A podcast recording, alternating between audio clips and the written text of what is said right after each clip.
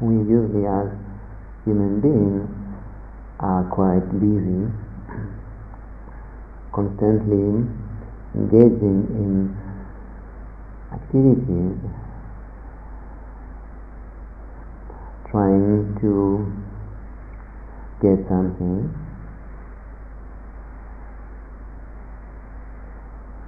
through different type of work, getting new friends, partners, a new job, a new car, or whatever we're looking for. Most of our day are spent being very busy, doing things for some result and from some aim. They may be small aim or bigger aim, but in a sense we never get tired of trying to get something. Seems that the desire that is pushing us to look for something else, is never ending. Although when we get what we wanted, and sometimes we may have spent a lot of energy to get what we wanted, and we may discover that actually that does not bring all the satisfaction that we were hoping for. So we may believe that maybe that was not the proper situation, that was not exactly what I should have found, something was slightly awkward, therefore one again engaged in a new situation, desiring something else, slightly different. One is never tired, one never questions this movement of looking for something through desire. Coming to a retreat, one may believe that it's quite different. Now I will try to engage in a spiritual practice, to follow a spiritual path, so there is something very different from more worldly activities. Now, the weekend, so I imagine many people are not spending the weekend as we are doing, sitting quietly, peacefully. Many may be much more dynamic in doing other kind of activities, and we may believe that we are not looking for the same thing. They are looking for something else, drink or whatever. We are looking for peacefulness. So, what we are looking for is quite different. But maybe we are looking in a different way, yet it may still be the same thing that we are looking for through all our desires, through all the objects, situations that we try to get hold on. Maybe we are always looking for the same thing. Maybe what we are trying to do, to reach, it is to fulfill a deep sense of unsatisfaction within ourselves. Maybe it is to try to fulfill some sense, deep sense of light. And we try again and again through different means to feel this light.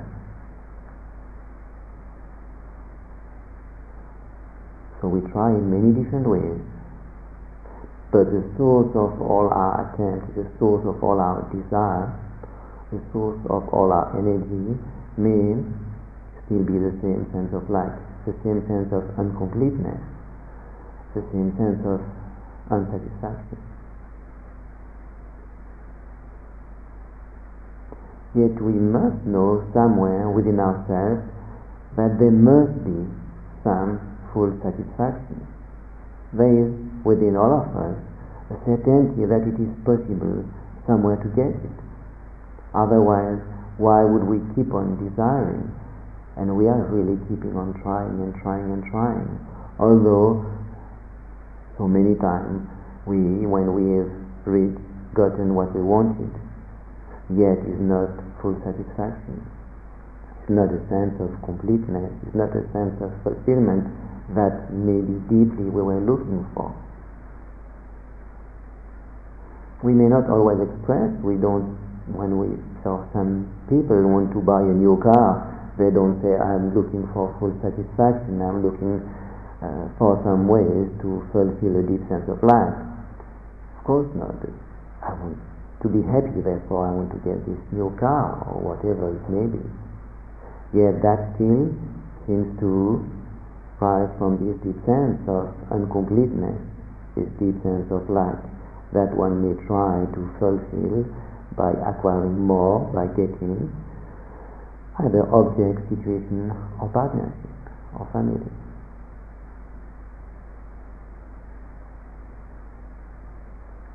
Somewhere we know that must be possible. And when we are speaking about completeness, fulfillment, it's not just a sense of being fine, of today or in this situation I can say I'm happy. The deep sense that we are looking for fulfillment or completeness, it's really a sense of being the totality, a sense that the satisfaction will be such that nothing is lacking. Nothing is lacking because nothing anymore is outside of it. As long as we will not find that sense of complete satisfaction such that there is nothing outside of it, nothing that could be missing, we'll keep on trying in many ways. There will be no stopping from desiring, there will be no stopping from activities.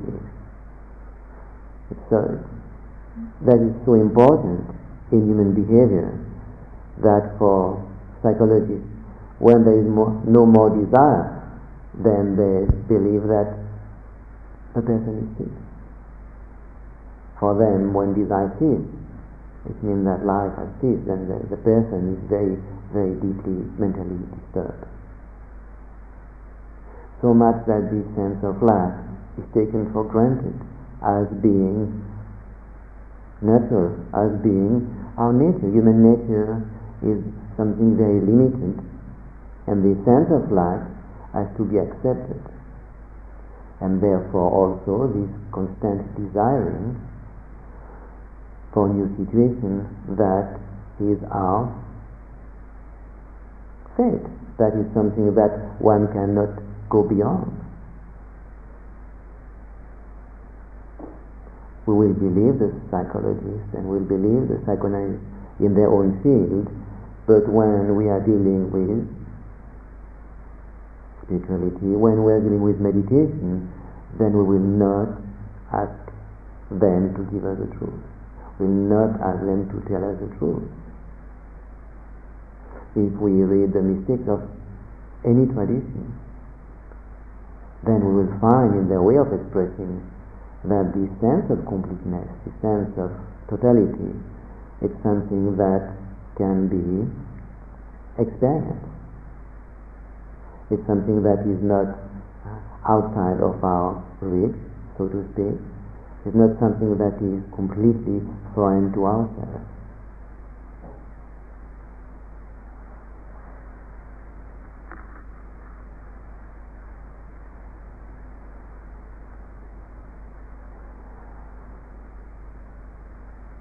So we may be looking for the same thing in the spiritual field, in meditation, and in the worldly, more worldly activity.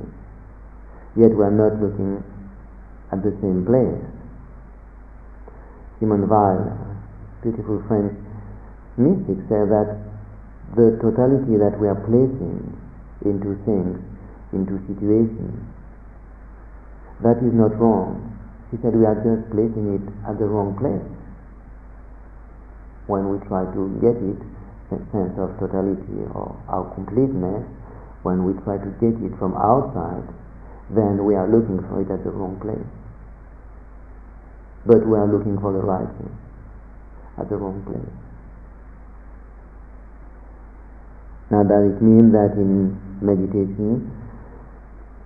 will be some kind of fantastic technique, machine that can make up what is lacking, that suddenly through some kind of technique then we are going to fabricate the missing part of ourselves, that we can say, oh no, during this retreat I made up the missing part, and so now I'm complete, I'm total, because I found the proper way to build up the missing part.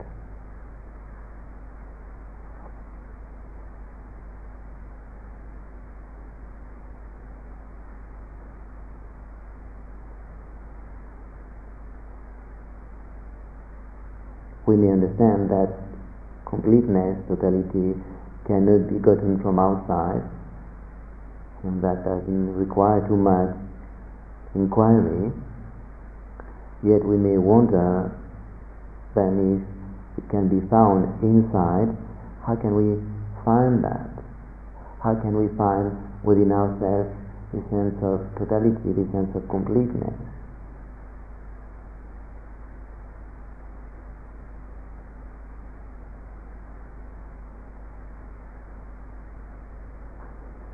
If something is lacking deeply, then where can that be hidden within ourselves? This missing part, where can that be hidden within ourselves? Hidden in such a way that we don't know where to find it, that we may even not be aware that it does exist within ourselves.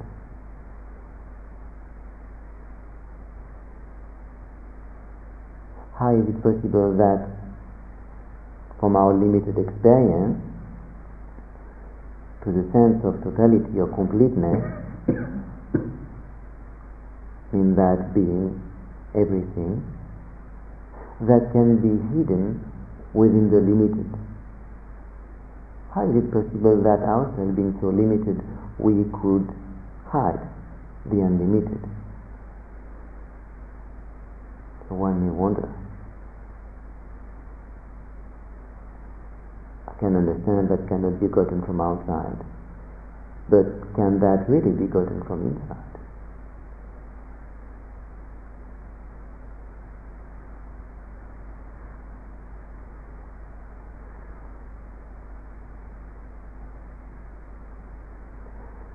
If we listen to the mystics of different traditions, they seem to point out to that very clearly. One early Sufi said that I am the truth,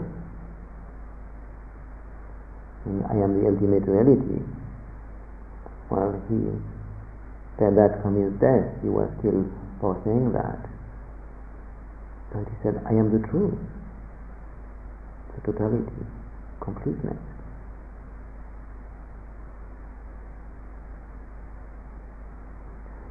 In the time of the Buddha, there is a story illustrating a little bit the aim of the practice. He said that when the Buddha was born, shortly after his mother died, and he was born in some heaven of the 33 gods, and when the Buddha awakened, after that he wanted to go and teach us what he had found. So he went to the heaven of the 33 gods for some time, teaching his mother, and when he was about to come down back to the earth, so that all the disciples, the great disciples, the kings and ministers and the gods and devas, all had gathered to receive him when he would come down to earth. And at this time one monk, Subhuti, was meditating, and he knew that the time was ready for the Buddha to come down on earth, and he was wondering, should I go and should I not go? Should I stay in my meditation, or should I go and receive the Buddha? Then he decided that he rather better keep on meditating. And at this time one nun was there, and she really wanted to be the first one to receive the Buddha when he came down to the earth. But he knew that being a nun, he will not really be able to go right in front there. So she transformed herself. She certainly had some kind of realization. She transformed herself into a king with many ministers on her, so she could go, or he could go, now being the king, right there in front where the Buddha was supposed to come down, and very respected. And all the disciples of the Buddha were here. In one Subhuti, in his meditation, saw that there is a big gathering there, amazing gathering of all the men disciples of the Buddha and the king and devas. He said, well, this gathering will very soon disperse. In a little while, everybody will be aware. In his meditation, he understood the impermanence of everything, everything changing so fast. And from that meditation, he understood emptiness, that nothing does really exist. And he stayed in his meditation on emptiness, realizing that his own nature and the nature of the world was not truly existing. When the Buddha came down to the earth, so the nun being just right in front, transforming herself, now she had transformed herself as a king, now she transformed herself back to the nun. She wanted to receive the Buddha as a nun, and receiving. But the Buddha looked at her and said that you are not the first one to pay homage to the Buddha. She said, Subhuti was the first one to pay homage to the Buddha, because he paid homage to the truth. Paying homage to the truth, realizing his true nature, that is really paying homage to the Buddha, not to pay homage to, say, this body of birth, the body who was born. That is not the real way to pay homage to the Buddha.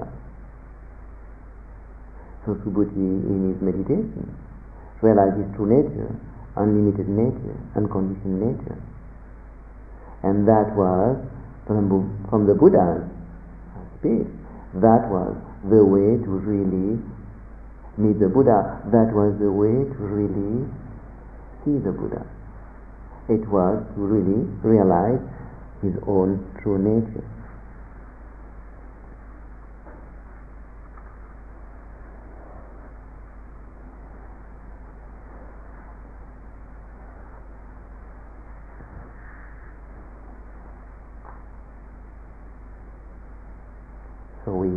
May understand that in the Buddhist tradition, to know the Buddha or understand the Buddha is really to know our true nature, to realize who we really are. Nothing very specific in so many traditions we'll find that. Now, how are we going to do that, to realize the sense of completeness, totality? Is a way of speaking, a limited way of speaking, because that is still a positive way of speaking. We'll inquire into that aspect later. How can we realize that? What do we need to transform to realize that? In the Zen tradition, there is a very short story of a student, Bashu, who was meditating, and his teacher came and said, "What are you doing?" He said, "I'm trying to become a Buddha." Then his master took a tile and tried to make it very smooth with some kind of cotton. He was rubbing it very smoothly to make it very smooth. And when Basho had finished his meditation, he went to him and said, "What are you doing?" It was very strange to see his teacher trying to rub the tile with some cotton. He said, "Well, I'm trying to make a mirror." And that did seem completely absurd to Basho. Well, that's the same trying to make a Buddha of yourself. So what does it mean then? Does it mean that it is impossible to reach the totality? Does it mean that it is impossible to realize one's own nature? So what does this example show us? Are we told that we can never become mirror?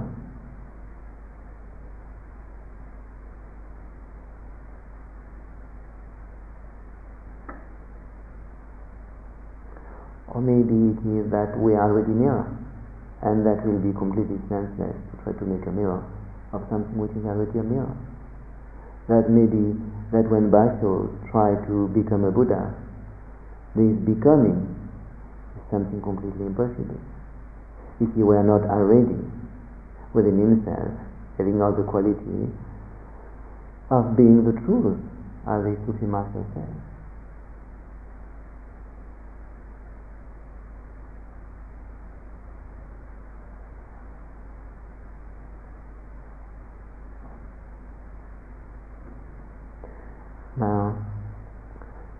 we may wonder if we feel fragmented, if the experience of ourselves is limited. So what does it mean? How, in which way are we going to be able to find this completeness and totality? Is it not that this limited way that we see ourselves is in fact the totality, is in fact completeness, but that we are seeing it in a fragmented way? That the way we're experiencing ourselves, limited way, fragmented way, that fragmentation, limitation is actually the totality. But because we are dealing with it, because we are experiencing it in a limited way, then we feel that we are limited.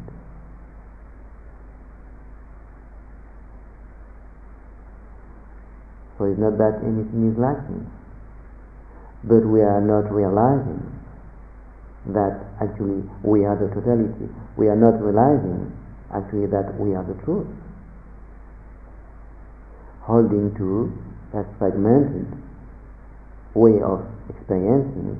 Then suddenly we believe that we are this fragment which is the totality.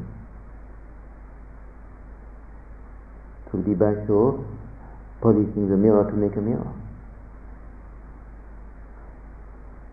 believing that something else needs to be done.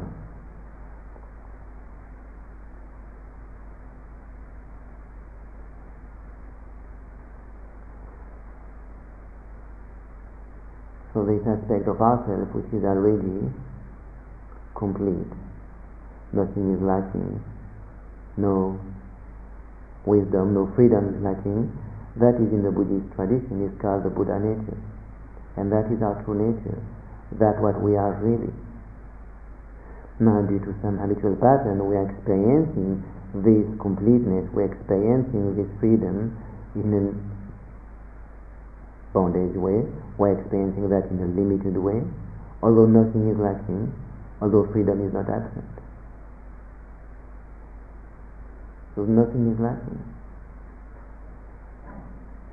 No excuse for any one of us. I'm very sorry, I was not given at birth the Buddha nature, so I'll leave the meditation retreat because I did not get it at birth, so I'm very sorry. So that's our true nature. Being Buddhist or not Buddhist doesn't matter. We'll just use different words if we did not express that in Buddhist terms. Well, that's our true nature. And in our practice, is only the unfolding or the revealing of what we are already. So nothing lacking that we will need to look for outside, neither inside. Nothing is lacking. Only we will practice disbelieving in our fragmented way of believing.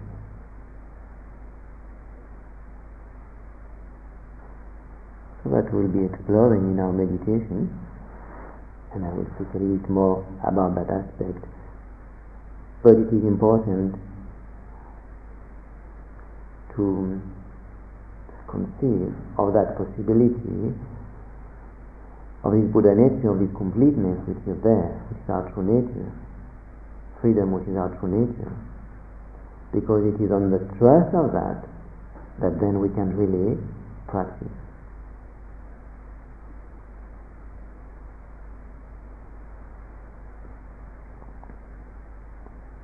We start usually our practice with taking refuge, which is used Sanskrit terminology there, just because it's very simple. Taking of refuge is done in this way. We say namo buddhaya, namo dharmaya, namo sanghaya. Namo means in the name of, in homage to the Buddha, to the Dharma, to the Sangha. And to the Buddha, if we follow the story from the Sutra, we see that the Buddha that we are paying homage to here is our true nature. and that because you can trust that deeply, that there is no way for us but to awaken. Doesn't mean in this very instant that we will realize it, but if we would imagine in a timeless way, then our nature being is Buddha nature. That's only what can happen to us, and that we can trust it. So that taking refuge, Spengome actually is Buddha nature. Then the Dharma is the teaching, if you like, and the Sangha is a group of people who are on the spiritual path. And those, the Dharma and the Sangha, is what is helping us to realize the Buddha, our Buddha nature. So when we pay homage, namo buddhaya, namo dharmaya, namo sanghaya, is that we really respect our true nature, our deepest nature. And that's relying on the Dharma guidance for our practice, and the people practicing that may help us to realize our true nature. That's why we recite namo buddhaya, namo dharmaya, namo sanghaya.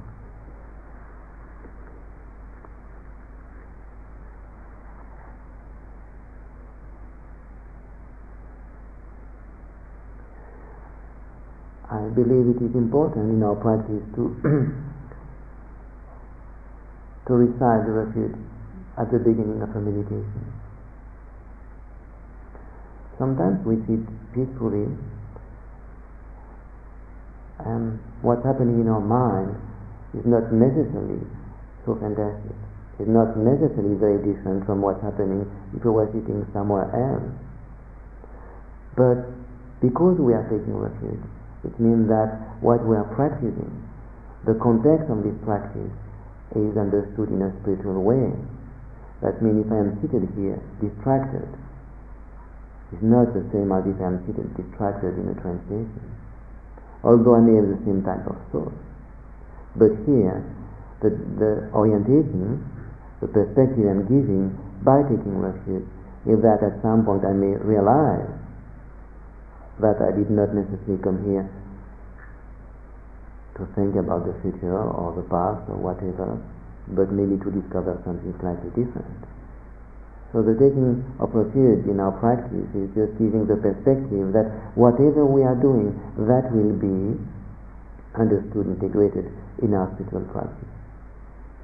Even things which may be a distraction or whatever.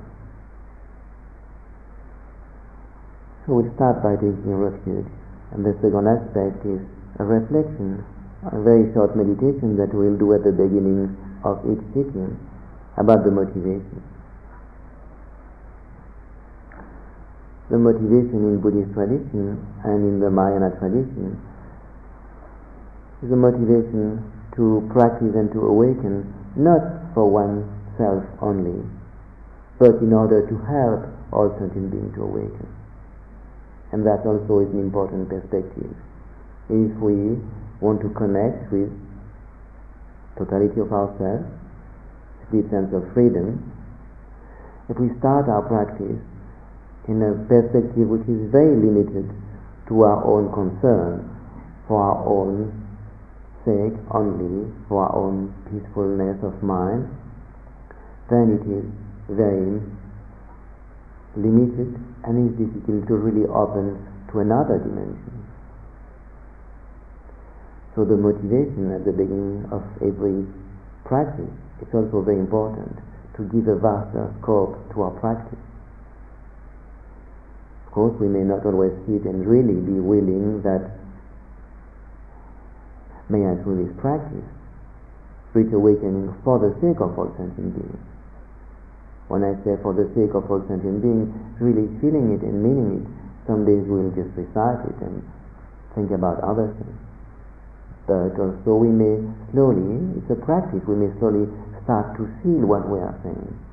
And that may open a different perspective, a different scope in our own practice. So every sitting will also start by motivation. I will speak much more about that in the days to come. I want you to read dedication that Indian monk wrote in the 8th century, just as an example of the power of a mind which is really concerned for the welfare of other beings. So you make a prayer here. And may I be a protector for those who are without protectors, a guide for travelers, and a boat, a bridge, and a ship for those who wish to cross over. May I be a lamp for those who seek light, a bed for those who seek rest. And may I be a servant for all beings who desire a servant. It's a long list. So this fantastic attitude of trying to serve, to help other sentient beings exactly where they need help. That is a way to open one's own mind. And we'll speak about that, although it may seem difficult and costly. We'll see, explore and meditate on that and see how rich it is in our practice of meditation. Now I would like us just to sit quietly for a few minutes just to start our practice. We'll start with refuge and motivation, and tonight just feel, trying to be present to our seated position, feel the way that we are sitting, not concerned by anything else but just the way that we are sitting.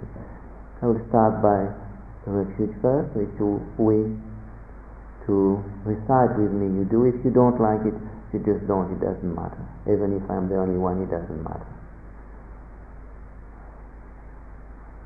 Namo buddhaya, namo dharmaya, namo sanghaya.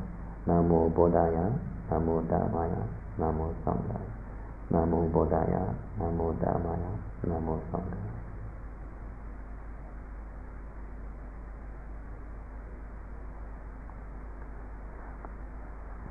And just contemplate for a few minutes the motivation that may I practice meditation in order to awaken, to be able to lead all sentient beings to awakening, to be able to help all sentient beings to get freedom from suffering.